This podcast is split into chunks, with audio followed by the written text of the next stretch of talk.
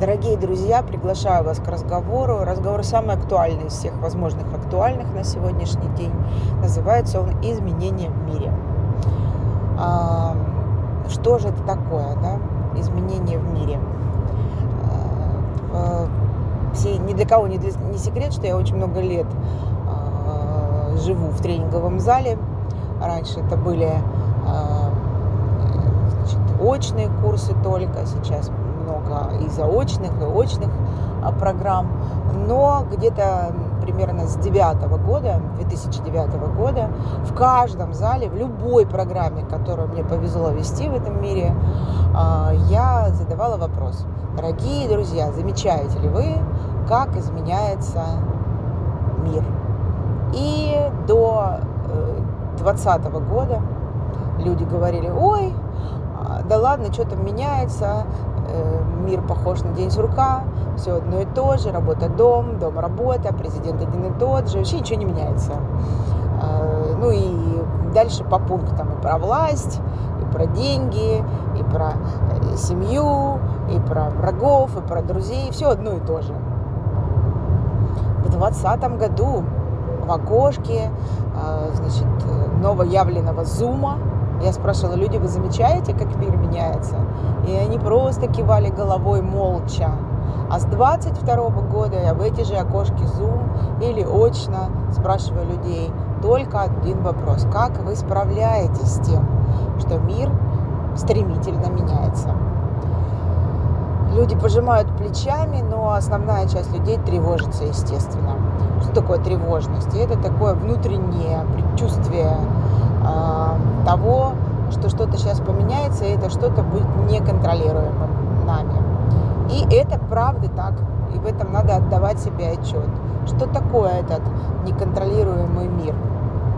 Вы знаете, всего 600 лет назад, с точки зрения существования нашей планеты, это правда всего, 600 лет назад каждый человек, который жил на планете Земля, был уверен, что он находится в центре мира, в центре Вселенной, вокруг него вращаются сферы, и это вращение стабильно и нужно для того, чтобы любовались мы звездами и солнцем, и чтобы, значит, все, что в этом мире, все было для нас, для каждого отдельного взятого человека и человечества в целом.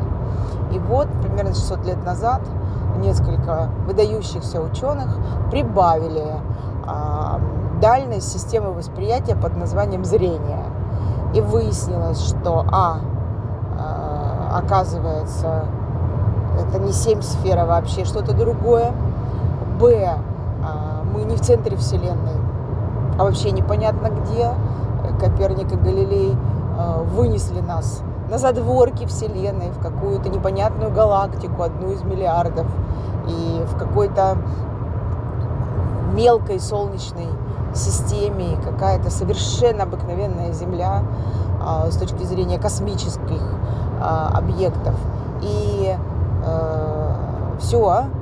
Эйнштейн в начале 20 века сказал о том, что человечество до сих пор не оправилось от шока а, того, что их человека вынули из центра Вселенной, божественного создания и так далее это правда. Но тот же самый Эйнштейн прямо сейчас готовил другой шок э, для нас, для вас. Этот шок назывался вначале теория относительности, а потом оказалось еще, э, что э, группа таких же выдающихся людей, как он, квантовые физики, создали наш мир, пересобрали его, докопавшись до таких глубин кирпичиков, из которых эта самая Вселенная состоит, но оказалось, что с помощью их открытий примерно с 40-х годов 20 века а, мы с вами находимся в квантовом мире.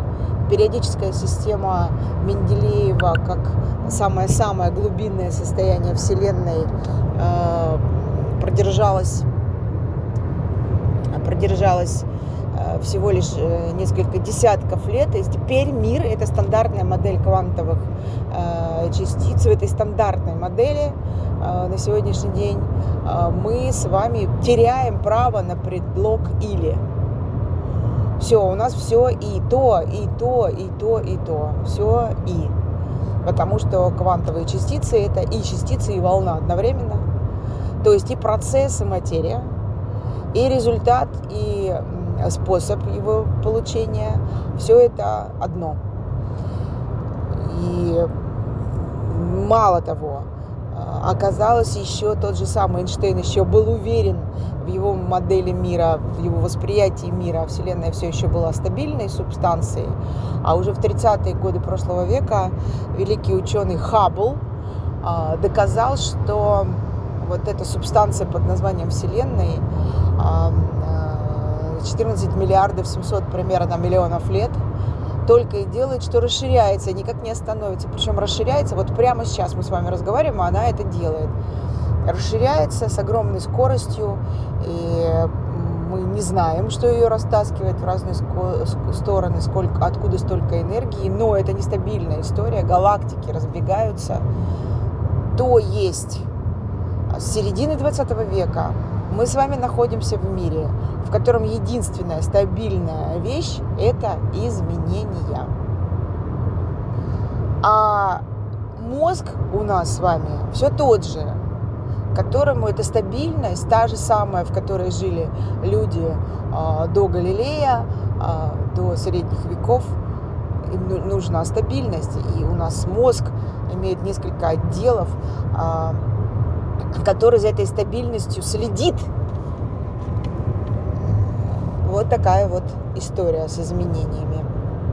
Да, и этот мозг следит за ними очень сильно, за изменениями.